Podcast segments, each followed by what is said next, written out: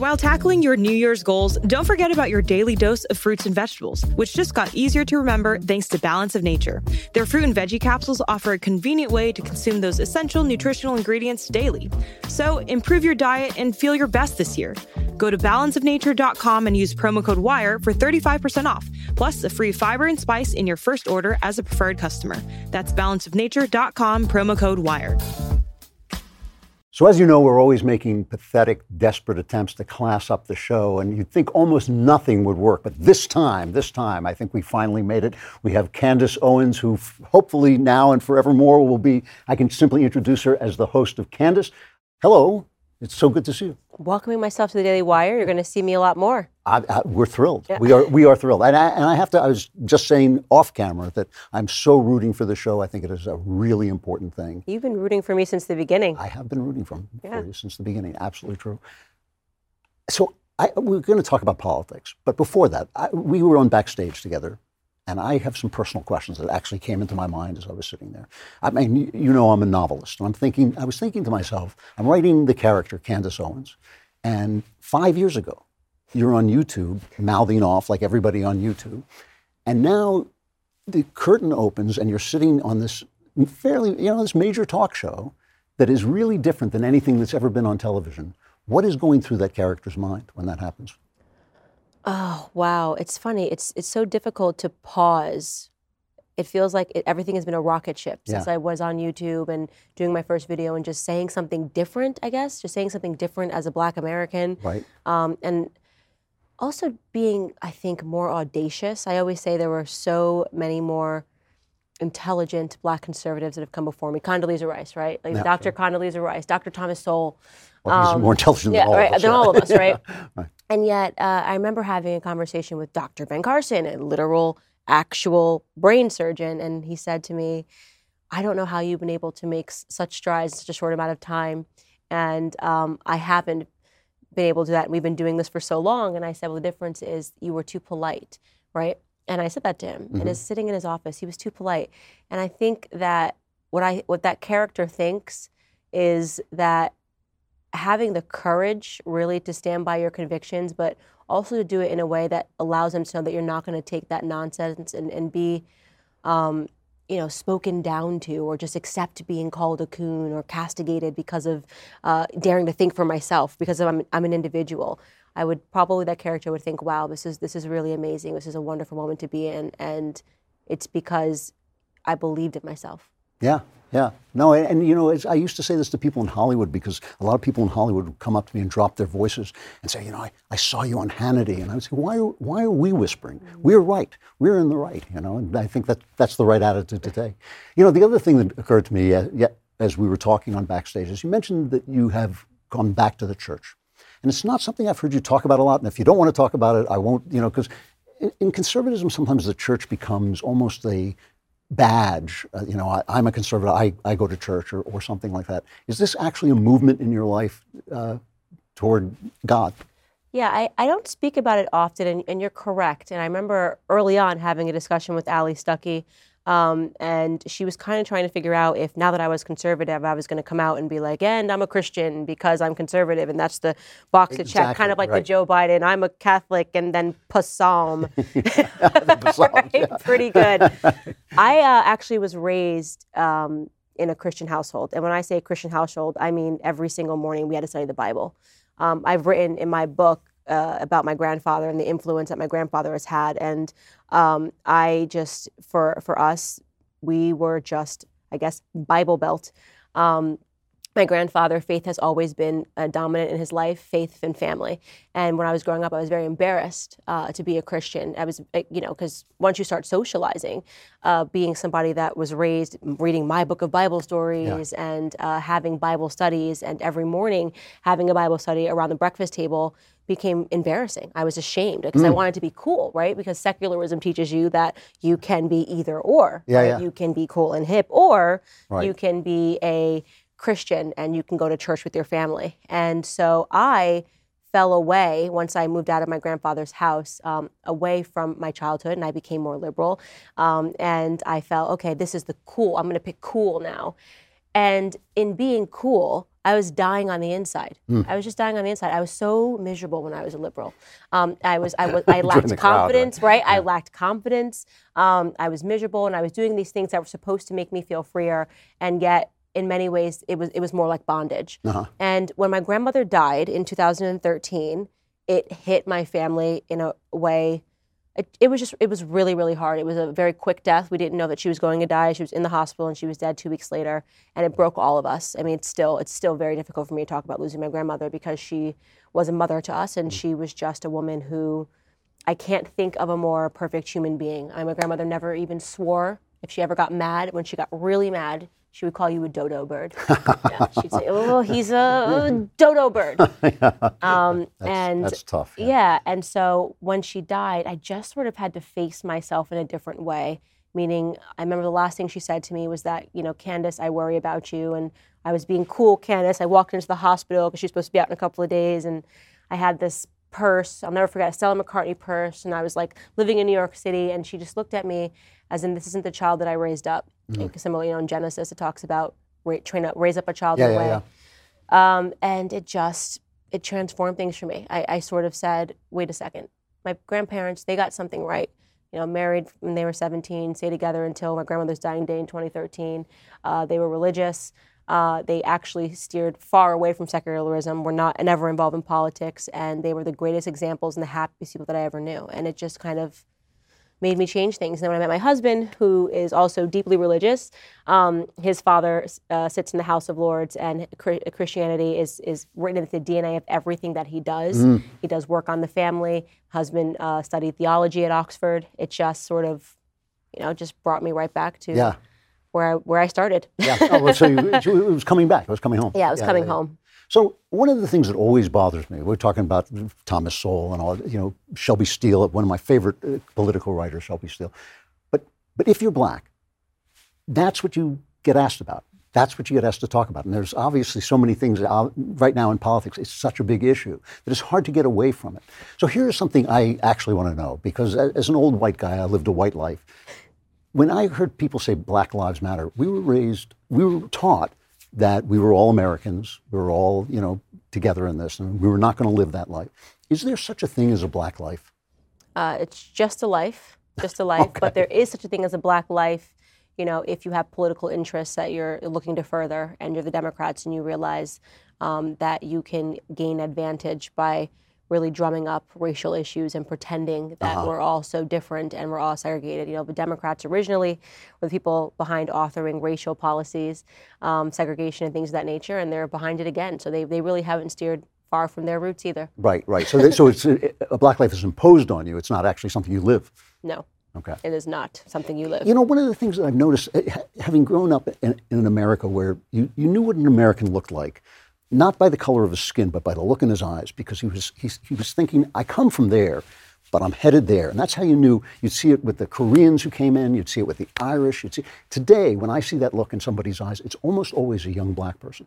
They, they have got, they've got it. You know, the obstacles have been taken out of the way. People are rooting for them, I think, in real life, outside of Democrat politics. People are actually rooting for them. And I meet people all the time who have got plans and they've got, you know, uh, they've got ambitions and they're building businesses. And, uh, and I just keep thinking, why do they have to?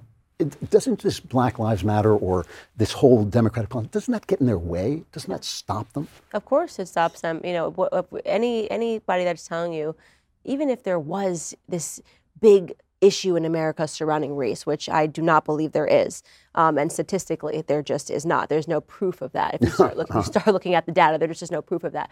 But even if there was, you know, the idea that you're telling a bunch of black people that every time a black person dies, your response should be to riot and to loot and to steal televisions, Right. right from Walmart or from Target, um, because you deserve it. I mean, what what is that? You're, you're just teaching them to act like toddlers, Right. right? Um, and there's a reason for that. And I, I do truly believe, and I spoke about this obviously backstage, is that they are trying to turn Black Americans into permanent toddlers.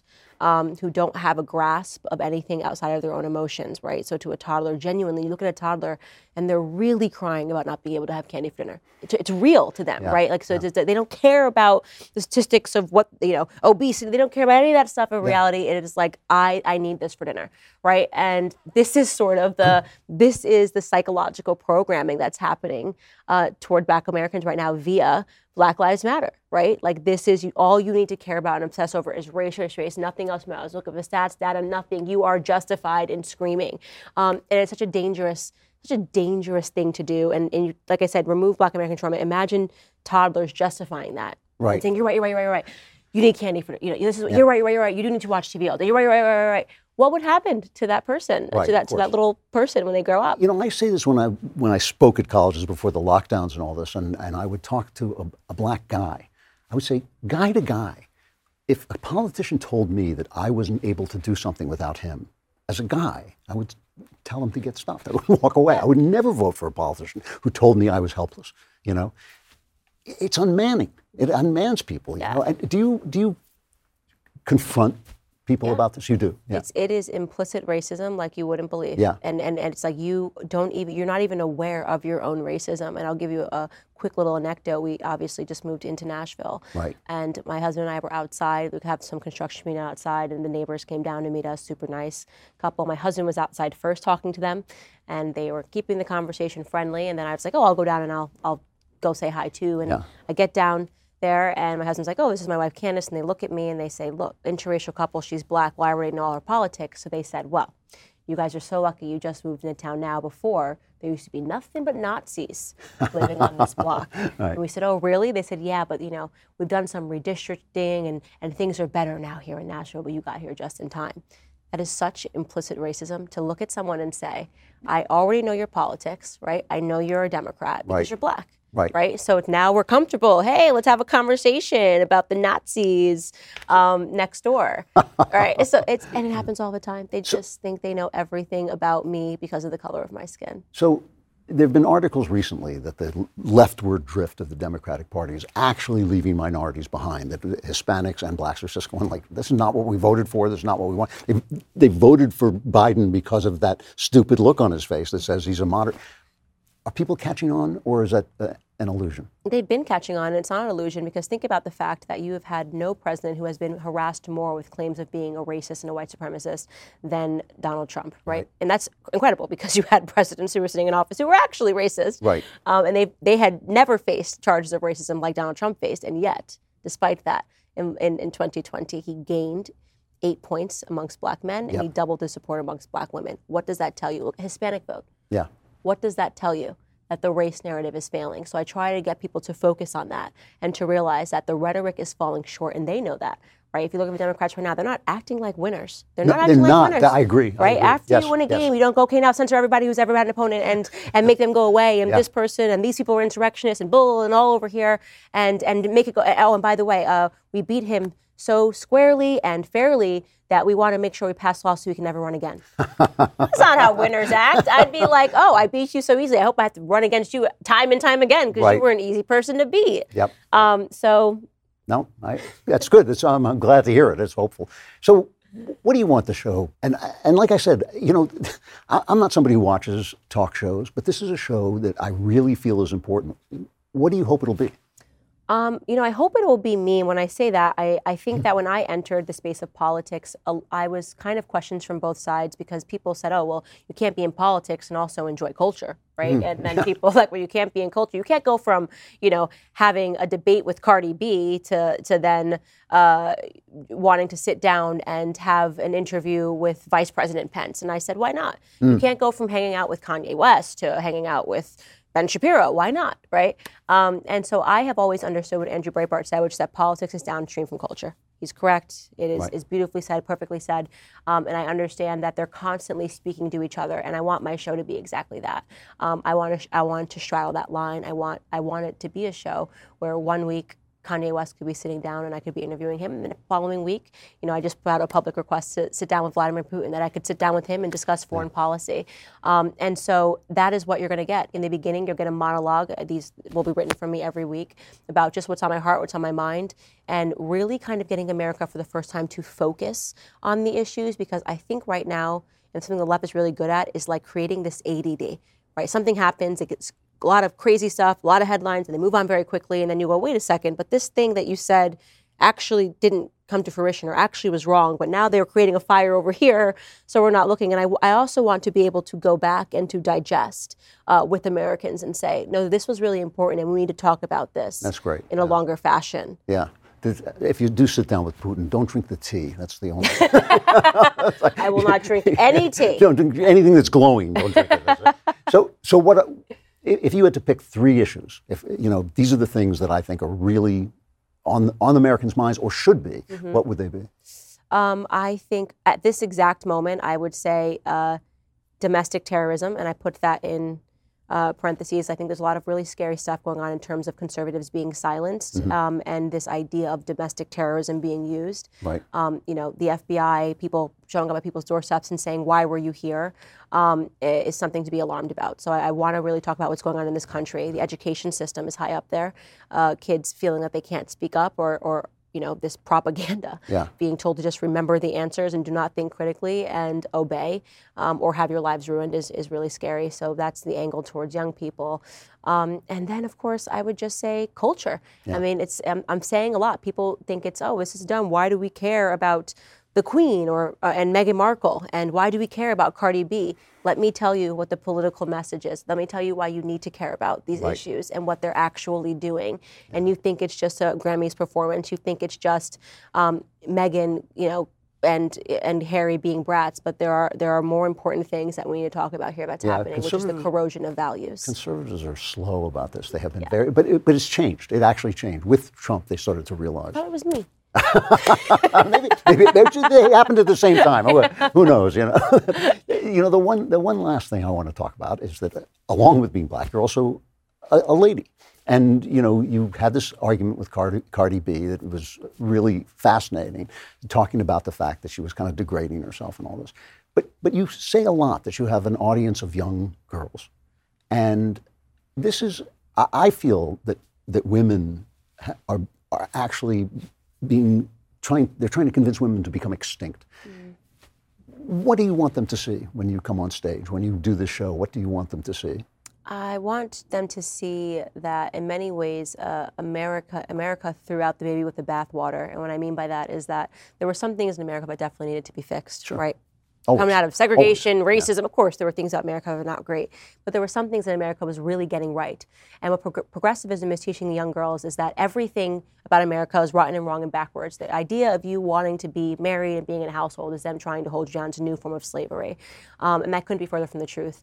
Um, I want to teach them that discipline, making good decisions. It sounds weird and it sounds paradoxical, but discipline does lead to more freedom. It does. It does. All right. And uh, that these people that you are following and thinking these people that are so cool and so hip, you need to really examine their lives um, and ask yourself one question, which is: Is that individual happy? Is that the lifestyle I want to lead? And nine out of ten times you will say no. So yeah. why am I following this person? Yeah. Conservatism works. Uh, traditional American values work family works, um, and self respect and dignity also work. It's funny. People wanted to be let in. That was the problem with segregation, is we were keeping people out. Mm-hmm. Not that the values were bad, but that the door was closed when you open the door, you should come in and take part in those values. Right. That's what they're there. For.